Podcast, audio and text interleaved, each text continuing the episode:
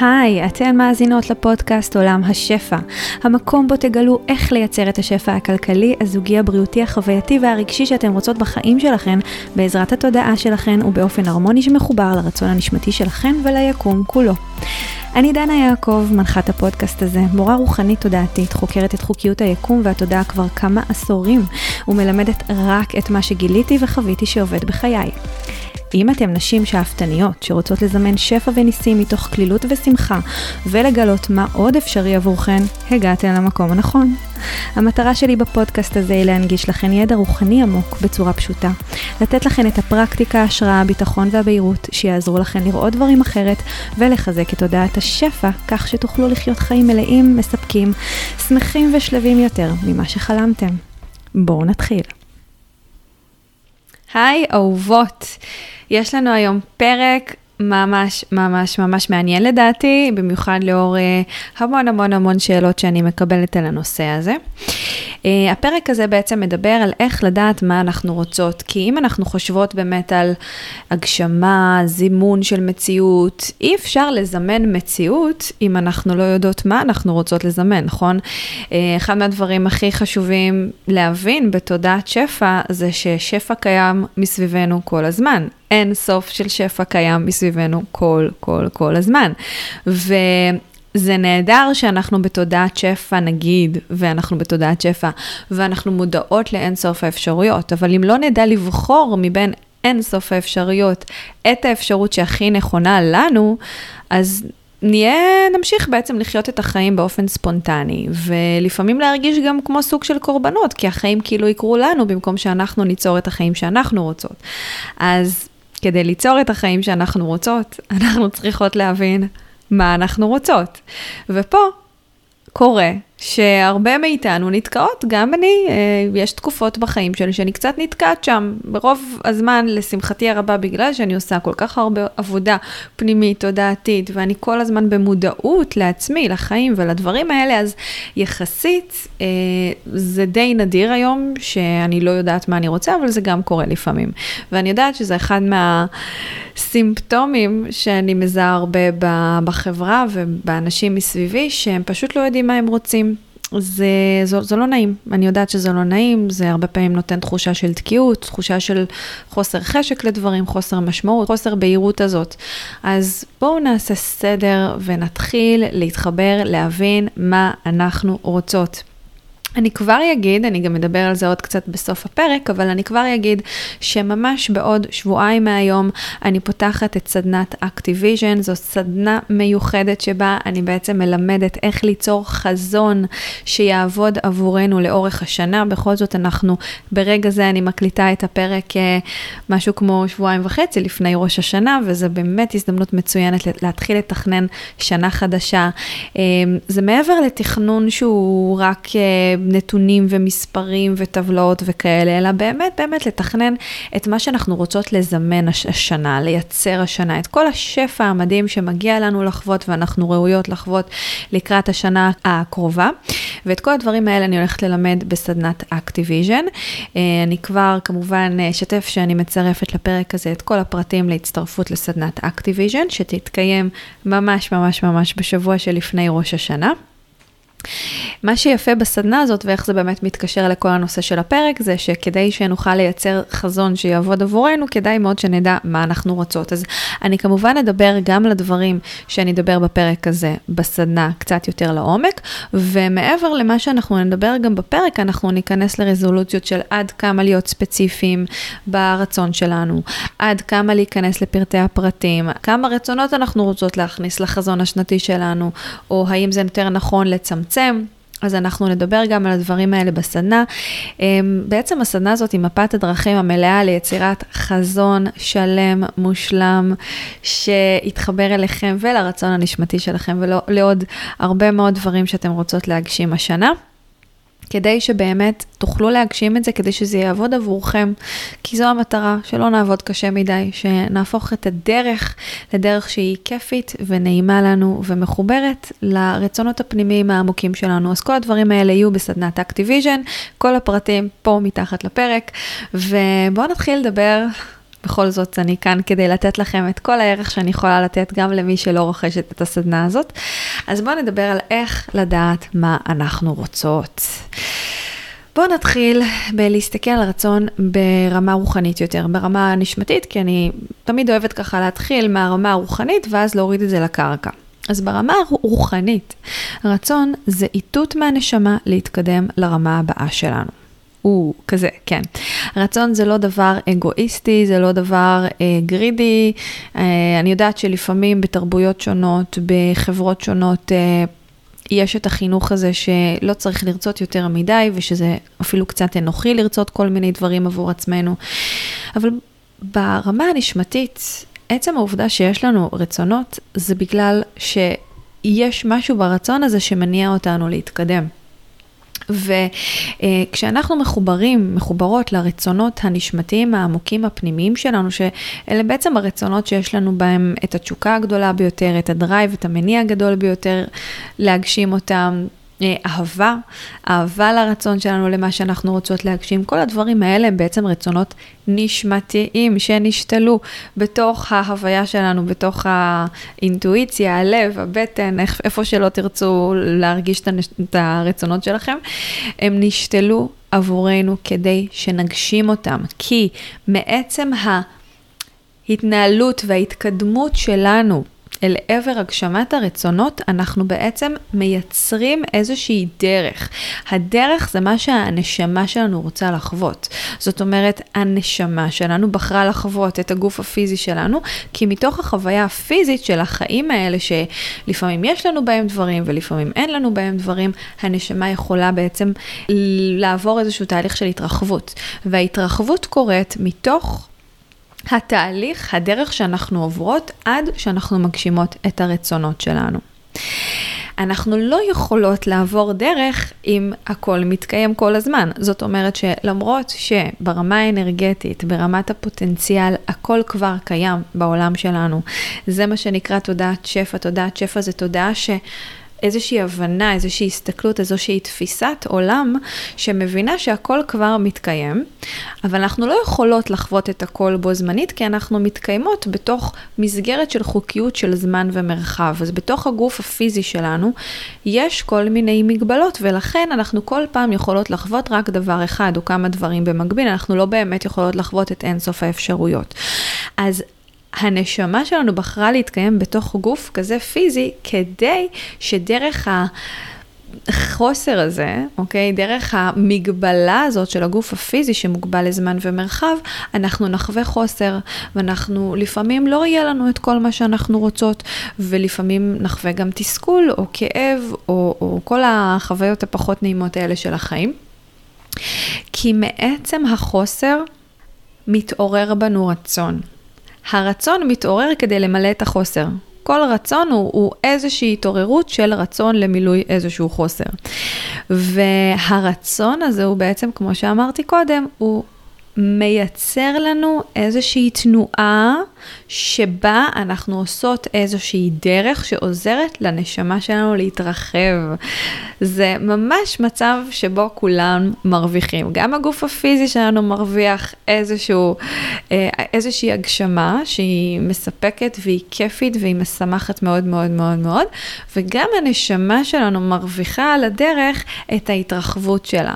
הנשמה מתרחבת מתוך בעצם סוג של היכרות של היבטים שונים של עצמה. היא יכולה לעשות את זה דרך, בתוך הדרך בעצם שאנחנו עוברות עד שאנחנו מגשימות את הרצונות שלנו. וזו גם הסיבה לכך שתמיד תהיה איזושהי תנועה של התרחבות, ותמיד גם כשנגשים רצונות מסוימים יעלו לנו עוד רצונות ועוד רצונות ועוד רצונות, וזה תמיד מוביל לאיזושהי תנועה של התרחבות. כל החיים שלנו הם בעצם, זה חיים של התרחבות שבהם אנחנו נרצה עוד ועוד ועוד דברים, וכל פעם שנגשים משהו אחד נרצה עוד משהו, ואין עם זה שום דבר רע, זה מהמם, זה נפלא.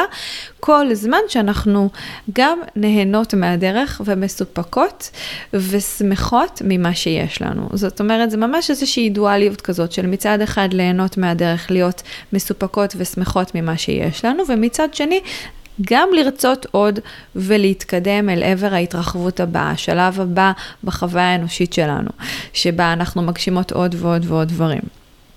אז בסדר? מילוי החוסר עוזר להתרחבות הנשמתית שלנו. ואם אנחנו בעצם מבינות את זה, אז חשוב מאוד שנדע מהו החוסר הזה, שזה מה שמוביל אותנו להבין מה אנחנו רוצות, כי אנחנו תמיד נרצה משהו שחסר לנו, וזה בסדר גמור.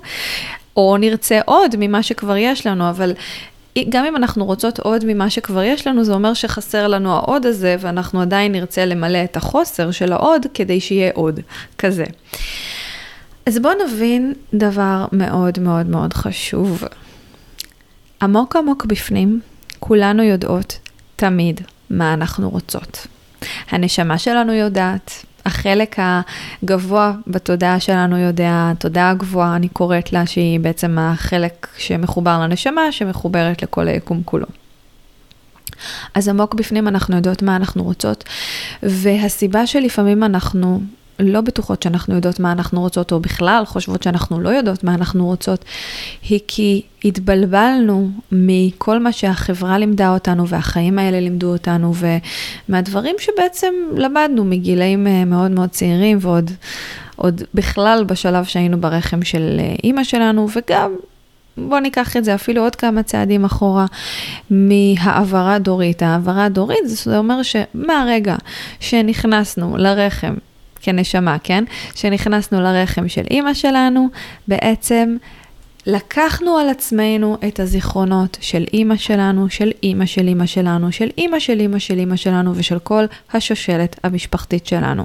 זאת אומרת שמלכתחילה היו בנו כל מיני מחשבות ואמונות, עוד לפני שבכלל התחלנו לחוות את החיים ואת העולם הזה, שהן מושרשות בדורות המשפחתיים שלנו.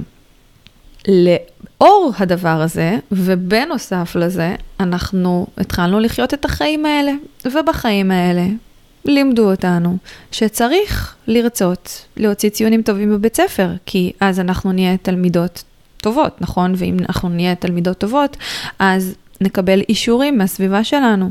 ההורים ישבחו אותנו, המורים גם ישבחו אותנו, אולי אפילו נחשב כילדים מצליחים, ואז גם יהיו לנו יותר חברים שירצו להתקרב להצלחה הזאת שלנו. לימדו אותנו שצריך לסיים שתים עשרה שנות לימוד, נכון? ושצריך להתגייס לצבא, ושצריך בישראל, כן? ושצריך ללמוד לימודים אקדמיים, כי אז אנחנו נוציא תואר, ואם נוציא תואר, אז נוכל להצליח בחיים, כי אז אנחנו גם נמצא עבודה מספיק טובה, שתכניס לנו מספיק כסף. נכון? זה מה שלימדו אותנו, או לא יודעת אם לימדו אותך את זה, אבל אותי לימדו את הדברים האלה. ואת רוב האנשים שאני מכירה. לימדו אותנו שצריך למצוא זוגיות, כי לא טוב האדם, היות האדם לבדו, נכון? זה גם כתוב בתורה, אבל זה גם באמת משהו שהוא מאוד מאוד מקובל בחברה שלנו. כאילו אנחנו באמת לבד, אנחנו אף פעם לא באמת לבד. תמיד, תמיד, תמיד יש לנו יקום של, שלם שעובד יחד איתנו והוא איתנו, אבל זו, זה גם משהו שלימדו אותנו, שצריך לרצות להיות בזוגיות, כי אם לא נהיה בזוגיות, אנחנו נהיה לבד, ו, וכולם יחשבו שיש איזושהי בעיה איתנו. לימדו אותנו שצריך להביא ילדים לעולם, להקים משפחה. למי שלא הזין על הפרק שהעליתי לכאן, הפרק שהקלטתי עם דן, בן זוגי היקר, בעלי, אני לא אוהבת לקרוא לו ככה, אבל הוא בן זוגי וגם התחתנו, על הבחירה שלנו לא להביא ילדים לעולם. הרבה מהסיבות לכך שהקלטתי את הפרק הזה היא מתוך באמת, כל מיני תגובות שקיבלתי מאנשים שלא הבינו איך יכול להיות שלא, שבחרנו את הבחירה הזאת, כי זה משהו שהוא מאוד מקובל בחברה הישראלית במיוחד, אבל גם ברוב החברות בעולם. כל הדברים המקובלים האלה בחברה הם דברים שבין אם לימדו אותנו באופן ישיר, או בין אם ספגנו כילדים, כילדות, אלה דברים שהושרשו בתוכנו כמשהו שצריך. והרבה מהרצונות שיש לנו, המודעים או הלא מודעים, הם רצונות שהם לא אמיתיים, הם לא באמת מה שאנחנו רוצות. הם רצונות של צריך, כל מיני צריכים למיניהם. וזה מבלבל. זה מבלבל כשאנחנו חושבות שאנחנו צריכות לרצות משהו, אבל איפשהו זה לא, לא מרגש אותנו. זה לא עושה לנו את זה, ואנחנו לא מבינות. יש, יש לנו אולי איזושהי בעיה, אולי זה באמת יכול לעורר כל מיני שאלות כאלה של מה הבעיה איתי? משהו לא בסדר איתי, שאני לא יודעת מה אני רוצה. עכשיו זה לא שאני לא יודעת מה אני רוצה, זה שאני חושבת שאני צריכה לרצות משהו, ואני לא מספיק מתלהבת מזה, אז עכשיו אני מבולבלת, כי, כי כל החיים שלי הייתי בטוחה שזה מה שאני רוצה, או זה מה שאני צריכה לרצות, ואם אני עכשיו מטילה בזה ספק, אז, אז מה נשאר? אז, אז מה אני באמת רוצה שם? אז הרבה פעמים, דווקא בתהליכים של התפתחות אישית, וחיבור לעצמנו, ומודעות גבוהה יותר, יהיו תקופות מאוד מאוד מאוד מבלבלות, בגלל שבתהליכים האלה אנחנו סוג של שוברות את כל מה שחשבנו שאנחנו צריכות לרצות. אנחנו קצת באיזשהו תהליך של אי למידה, או כמו שאומרים באנגלית unlearning, אנחנו בעצם בתהליך של שכחה של כל מה שלמדנו עד היום, ויצירה של למידה חדשה, של מה שבאמת נכון ומדויק לנו, ובתהליך כזה הרבה פעמים יש בלבול מאוד מאוד גדול. עכשיו גם אנשים שהם פחות בתהליכי מודעות, הרבה פעמים לא יודעים מה הם רוצים, כי הם כל כך רגילים לרצות את כל הסביבה, והם קצת שכחו את עצמם. ניסיון לריצוי חברתי, ניסיון לקבל אישורים מבחוץ, ניסיון להיות כמו כולם, כל הדברים האלה, בין אם אנחנו מודעות אליהם ובין אם לא, הם דברים שמסתירים לנו את הרצונות האמיתיים שלנו. וכשאנחנו מסתירות לעצמנו, לא, ב, לא בכוונה כמובן, את הרצון האמיתי, אנחנו מבולבלות, אנחנו לא יודעות מה אנחנו רוצות, ואז מה שקורה כשאנחנו רוצות לזמן מציאות, אנחנו אומרות לעצמנו שאנחנו רוצות משהו אחד, אבל עמוק בפנים אנחנו רוצות משהו, משהו אחר. הדבר הזה מייצר איזושהי התנגדות בתודעה שלנו, ואז המציאות שמתגלה בפנינו היא מציאות שהיא מבולבלת כזאת. היא לא זה ולא זה, אוקיי? כי חוק המשיכה אומר שדומה מושך דומה. זאת אומרת שאם אני פולטת תדר מתוכי של משהו שאני אומרת לעצמי שאני רוצה, אבל עמוק בפנים אני רוצה משהו אחר, אז אני גם פולטת את התדר האחר. זה מייצר משהו מאוד מבולבל במציאות החיצונית. זה מייצר הרבה פעמים תחושה של תקיעות, של חוסר התקדמות, של אה, משהו שכאילו נראה שאני מתקדמת, ואז איכשהו זה לא באמת קורה. כל מיני מצבים כאלה. אז כדי לזמן את המציאות שאנחנו כן רוצות, חשוב שאנחנו נתחבר לרצונות האמיתיים, העמוקים, הנשמתיים שלנו. חשוב שנבין מה אנחנו באמת, באמת רוצות. ואם אני מזכירה לכם שאנחנו יודעות עמוק בפנים מה אנחנו באמת רוצות, אז התהליך שלנו כאן זה פשוט להיזכר, להיזכר באמת הפנימית העמוקה שקיימת בתוכנו. אז איך אנחנו עושות את זה? בואו נתחיל בלהפסיק לזמן לעצמנו את המחשבה שאנחנו לא יודעות מה אנחנו רוצות. בואו נפסיק עם זה. כי ברגע שאני אומרת לעצמי, אני לא יודעת מה אני רוצה, וזה כמו סוג של משהו שאני חוזרת עליו שוב ושוב ושוב. כל פעם ששואלים אותי, מה את רוצה? אני לא יודעת. אני לא יודעת. וגם לעצמי אני אומרת בלב, אני לא יודעת מה אני רוצה, אני לא יודעת מה אני רוצה. האמרה הזאת, המשפט הזה שאני חוזרת עליו שוב ושוב ושוב, זה כמו נבואה שמגשימה את עצמה, נכון? ואם נדבר על חוק המשיכה, אחד מחוקי היקום, אני בעצם פולטת ליקום תדר של לא לדעת מה אני רוצה. התדר הזה ממשיך למשוך לתוך החיים שלי עוד ועוד ועוד תדרים דומים, שזה מתחיל ממחשבות דומות, ממש מחשבות דומות נמשכות למחשבות דומות, אז עוד מחשבה ועוד מחשבה של אני לא יודעת מה אני רוצה, נכנסות לחיים שלי. ועם המחשבות האלה באות גם האמונות. אז גם האמונה שאני לא יודעת מה אני רוצה ממשיכה להשתרש בתוך התודעה שלי ובתוך החיים שלי. וזה מוביל לרגש, רגש מבולבל, רגש של אני לא יודעת מה אני רוצה. אם אני לא יודעת מה אני רוצה, ואני מרגישה שאני לא יודעת מה אני רוצה, הפעולות שלי יהיו גם פעולות מאוד מבולבלות, והמציאות שלי תהיה מאוד מבולבלת. זאת אומרת שברגע שאני, מהפעמים שאני אומרת לעצמי כל הזמן שאני לא יודעת מה אני רוצה, אני מזמנת עוד ועוד ועוד ועוד מהחוסר ידיעה הזאת. אז מה שאנחנו בעצם רוצות לעשות, זה במקום להגיד לעצמנו באופן לא מודע את המנטרה הזאת, אני לא יודעת מה אני רוצה, פשוט להפוך אותה. בכל פעם שעולה לנו על מחשבה של אני לא יודעת מה אני רוצה, תזכרו בחוק המשיכה ותתחילו להגיד לעצמכם משפטים חדשים. תזכרו, עמוק עמוק בפנים, כולנו יודעות מה אנחנו רוצות, כולנו יודעים מה אנחנו רוצים. אז במקום להגיד לעצמי, אני לא יודעת מה אני רוצה, להגיד לעצמי, אני כרגע לא בתקשורת עם מה שאני רוצה, אבל עמוק עמוק בפנים אני יודעת מה אני רוצה, ואני הולכת לגלות את זה ממש בקרוב, או אני מגלה את זה, או אני בדרך לגלות את זה. אוקיי? עוד מנטרה מצוינת שאפשר להגיד, אני בדרך לגלות, אני בתהליך של לגלות מה אני רוצה. אני בתהליך של לגלות מה אני רוצה. אני בתהליך של גילוי מה אני רוצה. אפשר גם להגיד למי שזה מתאים לה, וכמובן שכל מנטרה כזאת חשוב שנגיד אותה מתוך אמונה במנטרה. זאת אומרת שאם אנחנו אומרות איזשהו משפט שאנחנו ממש לא מאמינות בו, ואנחנו חושבות שזה שקר מוחלט, זה ייצר התנגדות פנימית בתודעה שלנו. אנחנו לא רוצות לייצר התנגדות פנימית, אנחנו כן רוצות לפתוח את האופציות, לפתוח את הידיעה של מה שאנחנו רוצות, וזה קורה מתוך אמירת משפטים, מנטרות, שאנחנו באמת, באמת מתחברות אליהם. אז בגלל זה אני נותנת לכם כאן אה, כמה דוגמאות, כדי שתיקחו את הדוגמה שהכי מתחברת אליכם, כדי שכל אחת תגיד לעצמה את המשפט שהיא תרגיש מבפנים שהוא לא מייצר לה התנגדות, שהיא לא משקרת לעצמה, אלא שהוא באמת, אמת עבורה. אז אני אמשיך להגיד עוד כמה משפטים, ככה עוד כמה הצעות למשפטים. משפט נוסף זה, אני סומכת על היקום ועל עצמי שאני אגלה מה אני רוצה. אני סומכת על היקום ועל עצמי שאני אגלה מה אני רוצה. אני סומכת על הנשמה שלי שמובילה אותי לגלות מה אני רוצה.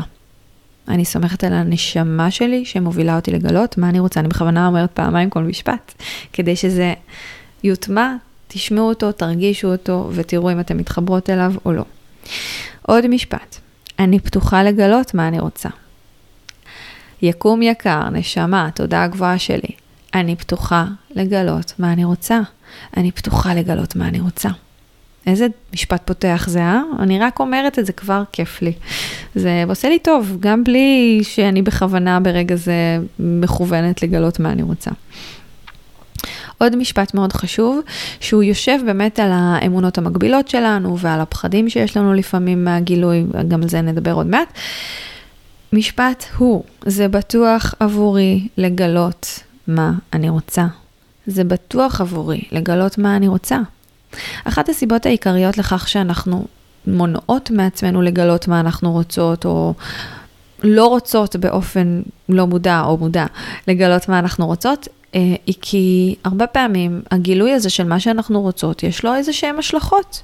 כי אם נגלה מה אנחנו רוצות, יכול להיות שאנחנו נגלה שאנחנו רוצות משהו שהוא נוגד את המוסכמות החברתית שלנו. כמו הגילוי שלי, שאני ככל הנראה לא רוצה ילדים, זה נוגד את המוסכמות החברתיות. וכשחשבתי את המחשבה הזאת, לפני שהכרתי את דן בן זוגי, היו לי את הפחדים של, מה אם אני לא רוצה ילדים, ואני לא אוכל למצוא בן זוג שלא רוצה ילדים גם? זה היה שם מאוד מאוד מפחיד. אז השארתי את זה פתוח, ובהחלט המציאות הראתה לי יפה מאוד שהכל אפשרי. אז ככל שאנחנו נגלה מה אנחנו רוצות ונהיה פתוחות, אנחנו גם נוכל לגלות אלטרנטיבות שיאפשרו לנו להגשים את מה שאנחנו רוצות, עם ההשלכות שהן כמה שפחות לא נעימות, כי זה אחד מהפחדים הכי גדולים שיש לרובנו. מה אם אני אגלה שמה שאני רוצה זה לעזוב את מקום העבודה שלי? וואו, ואז לא תהיה לי פרנסה יציבה, ואז אני לא אוכל לפרנס את המשפחה שלי, יש לזה השלכות. אוקיי, זה יכול להיות מאוד מאוד מפחיד. יחד עם זאת, יחד עם הפחד, תזכרו שלא משנה מה תגלו שאתם רוצות, זה תמיד יהיה טוב יותר מהמצב הנוכחי שלכם. כי הרבה פעמים נדמה לנו שאנחנו נמצאות באיזשהו מצב נוכחי שהוא כביכול נוח, מאפשר לנו כל מיני דברים. אבל המצב הנוכחי, אם הוא לא מתקיים מתוך הרצונות הפנימיים העמוקים שלנו, אנחנו תמיד נחווה איזשהו חוסר, תמיד נחווה איזשהו תסכול, או איזושהי חוסר סביעות רצון מהחיים שלנו, ובסופו של דבר אנחנו כאן כדי לחיות חיים מלאים, עשירים ונפלאים, ושופעים ומלאי שפע. ובעיניי, חיים שהם פחות מזה, פשוט לא ראויים לחיות. פשוט אנחנו, זה ממש ככה. זו דעתי האישית, כמובן שאתם לא חייבות להסכים איתי, אבל יש לי הרגשה שמי שמאזינה לפודקאסט עולם השפע, היא כאן כדי לחוות יותר מהחיים האלה, אחרת לא הייתם מאזינות לנושאים האלה בכלל. נכון? מסכימות איתי? אז אחרי שאני מדמיינת שעניתם לי כן, אנחנו נמשיך. חשוב שנזכיר לעצמנו שזה בטוח עבורנו לדעת מה אנחנו רוצות. זה בטוח עבורנו לגלות מה אנחנו רוצות, וש... אם הרצון הזה הוא אמיתי, והוא באמת, יש שם תשוקה גדולה, ו- ואיזושהי אנרגיה כזאת שמניעה אותנו להתקדם, הוא תמיד יוביל אותנו למקום טוב יותר בחיים שלנו, גם אם זה מפחיד כרגע, גם אם נראה לנו שלא, כי אנחנו לא באמת יכולות לדעת. אז חשוב מאוד מאוד מאוד שנזכור שרצונות אמיתיים הם לא תלויים בנסיבות החיים שלנו, הם לא תלויים בחברה החיצונית, הם לא תלויים באישורים מהסביבה. רצון אמיתי הוא משהו שאני באמת באמת רוצה, ושאני, אם אני מספיק מחוברת לרצון הזה, אז אני אדע, וזה משהו, זה איזושהי גישה שאני ממש ממליצה לכם לאמץ. אם אנחנו מחוברות לרצון האמיתי שלנו, אז איכשהו הרצון הזה יסנחרן את כל החיים, את הסביבה שלנו, את החברה שאנחנו נמצאות בה. זה איכשהו יסנחרן את הכל לטובתנו ולטובתם של כל הסובבים. זאת אומרת ש... אני אתן פה דוגמה לא פשוטה, אבל uh, על איזושהי התנגדות שיכולה לעלות במקום הזה.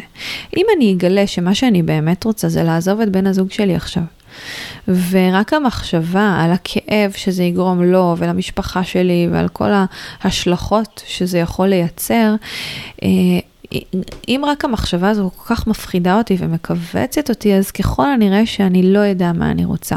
ככל הנראה שהמחשבה, הפחד, יסתיר לי את מה שאני באמת באמת רוצה. אבל אם אני אדע שזה בטוח עבורי לגלות את הרצון הזה, כי הרצון הזה יוביל אולי לפרידה, אבל זה יוביל לקשר טוב יותר עבורי, קשר טוב יותר עבור הבן זוג שלי שיהפוך להיות אקס שלי ויהיה בעצם פנוי להכיר מישהי שרוצה אותו יותר. אולי זה יוביל לאיזושהי התפתחות בתוך המשפחה שלי שאין לי מושג לאן היא תוביל, אבל זה יוביל למשהו, לאיזושהי התפתחות שהיא הכרחית והיא חשובה גם להתפתחות הנשמתית של כל המעורבים בדבר, ולאיזושהי הסתכלות אחרת על החיים. אולי זה יוביל לאיזושהי השראה שאני יכולה לתת למשפחה שלי לעבור ולדבוק ברצונות שלנו ולאפשר לעצמנו להגשים יותר עם ולמרות הפחד.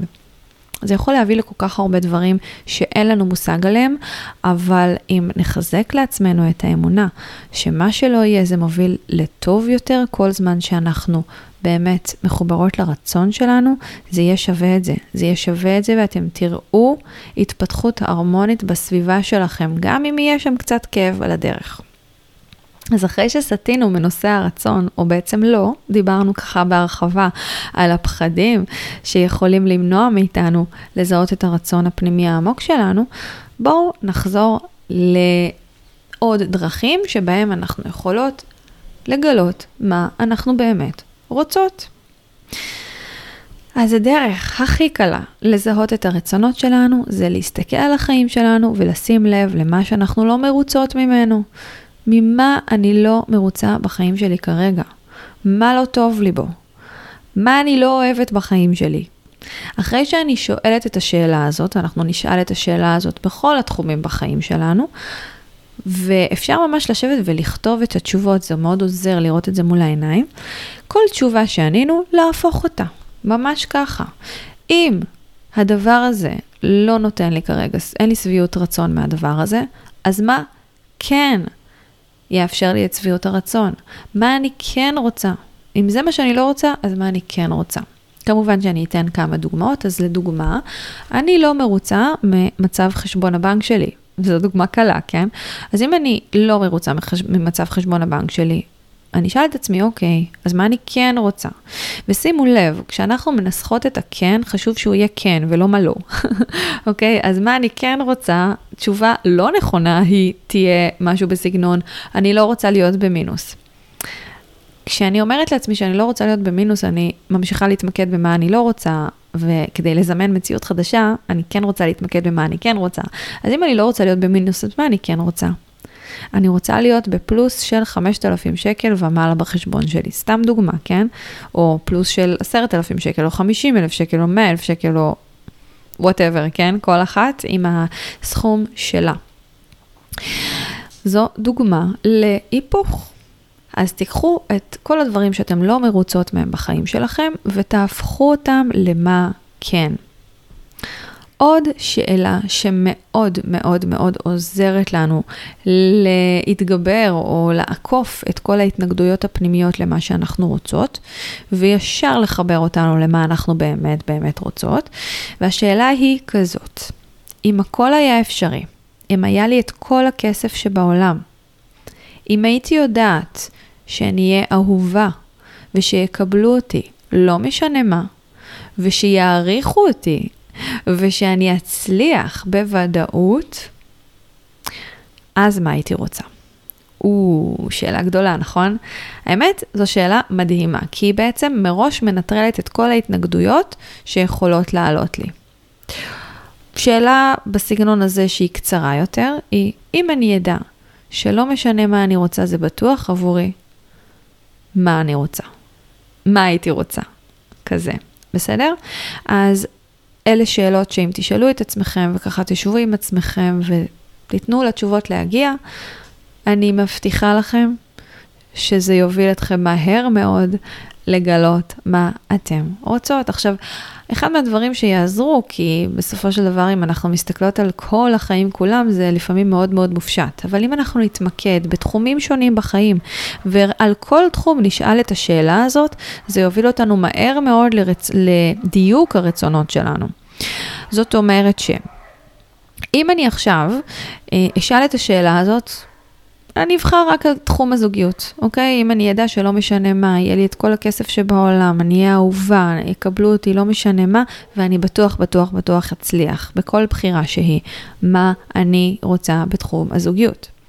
אותו דבר לגבי כסף, אותו דבר לגבי קריירה, אותו דבר לגבי בית, אותו דבר לגבי אה, דברים אחרים, כל אחת עם, התחומי, עם תחומי החיים שלה. וזו שאלה מאוד מאוד חזקה.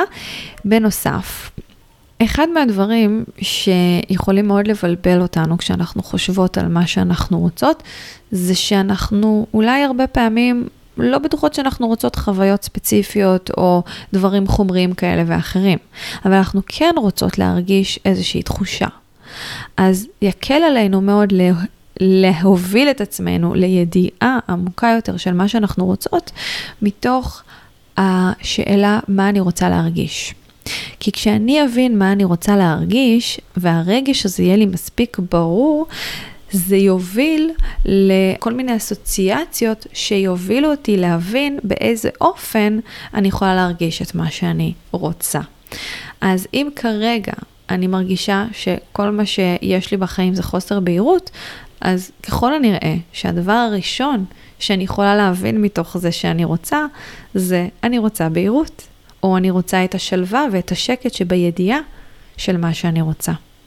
אני רוצה לדעת, אני רוצה להרגיש שלווה, אני רוצה להרגיש ביטחון.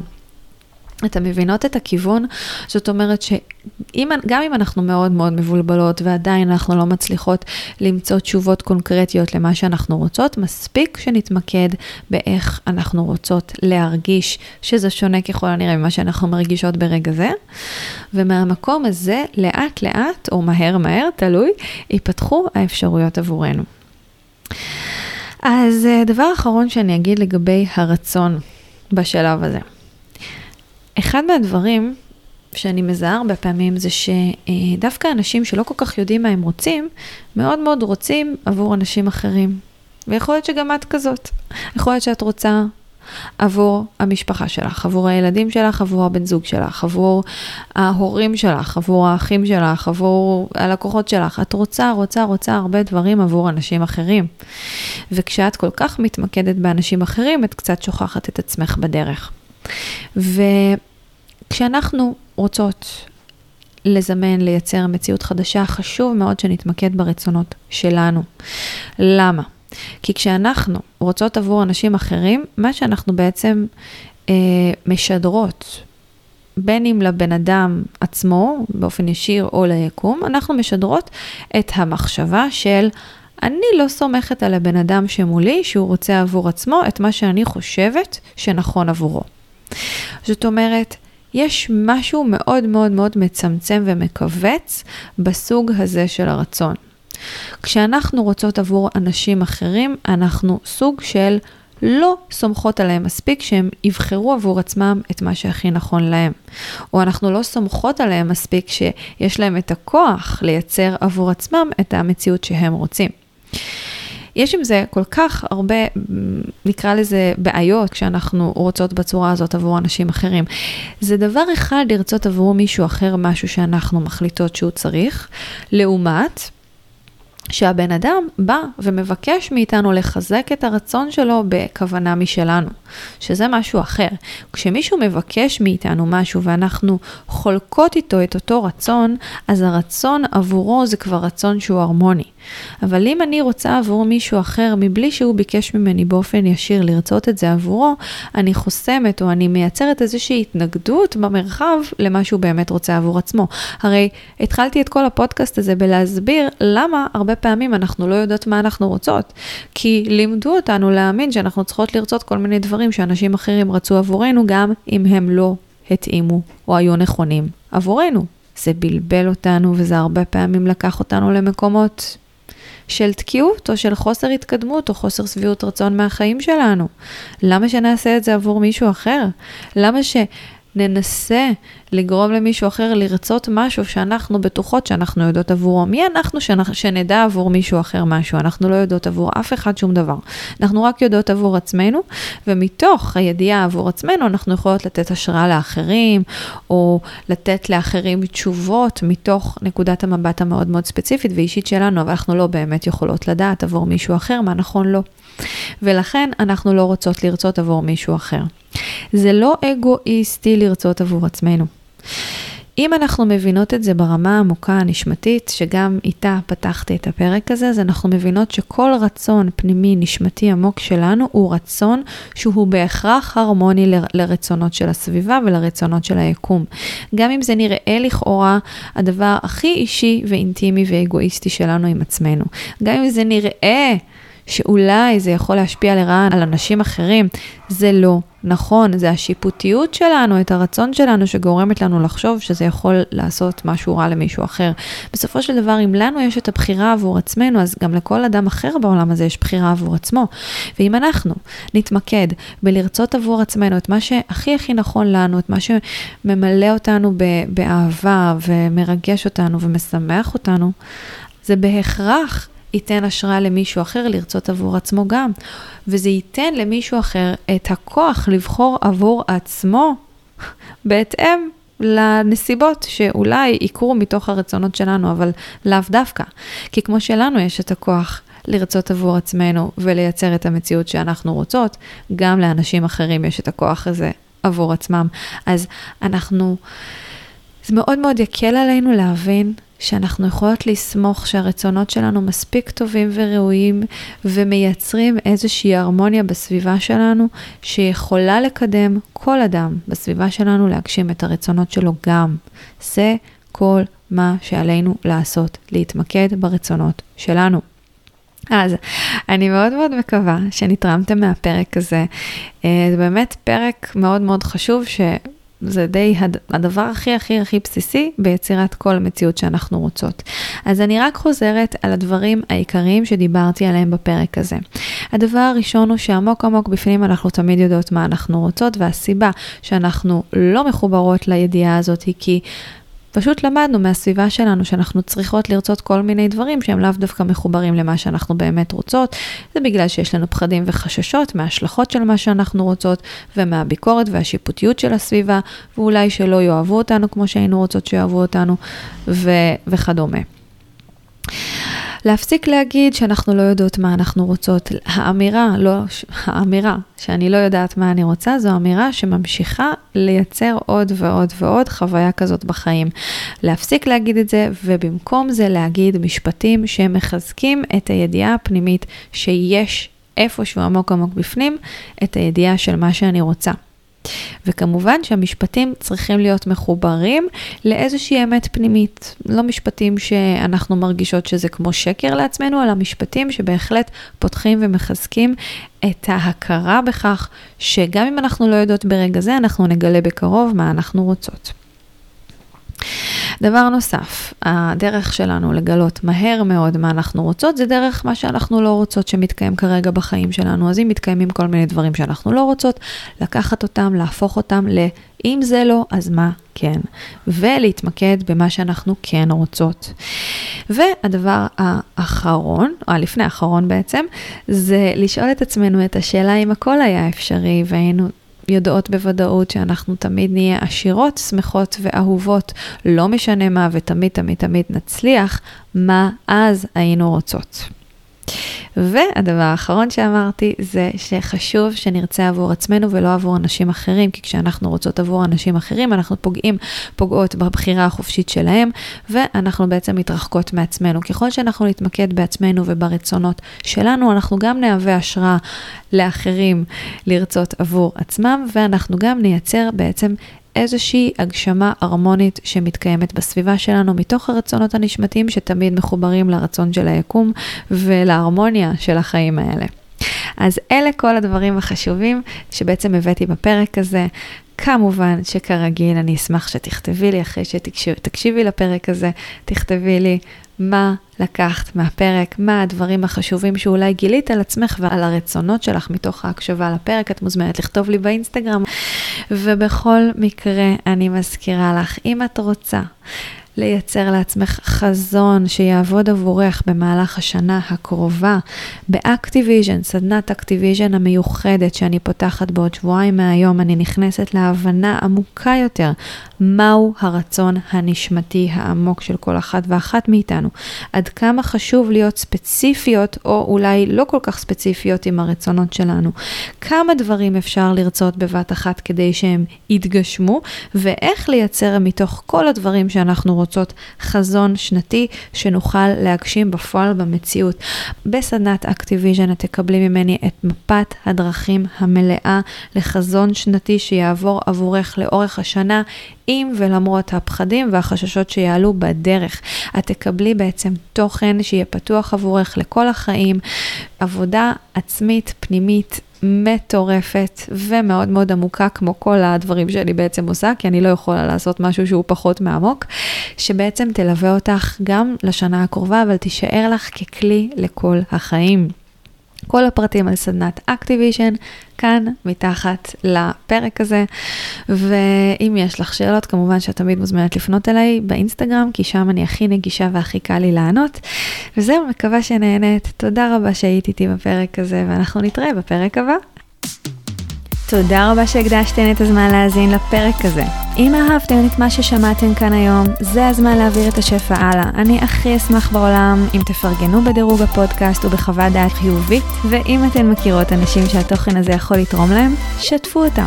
אם אתן עדיין לא עוקבות אחריי במדיה, תוכלו לקבל עוד טיפים, השראה והמון אנרגיות של שפע בעמוד האינסטגרם שלי feelgood כף תחתון שפע, או באתר שלי feelgood שפע נקודה קום. זה הזמן ללכת וליצור שפע וניסים בחיים שלכם. אוהבת.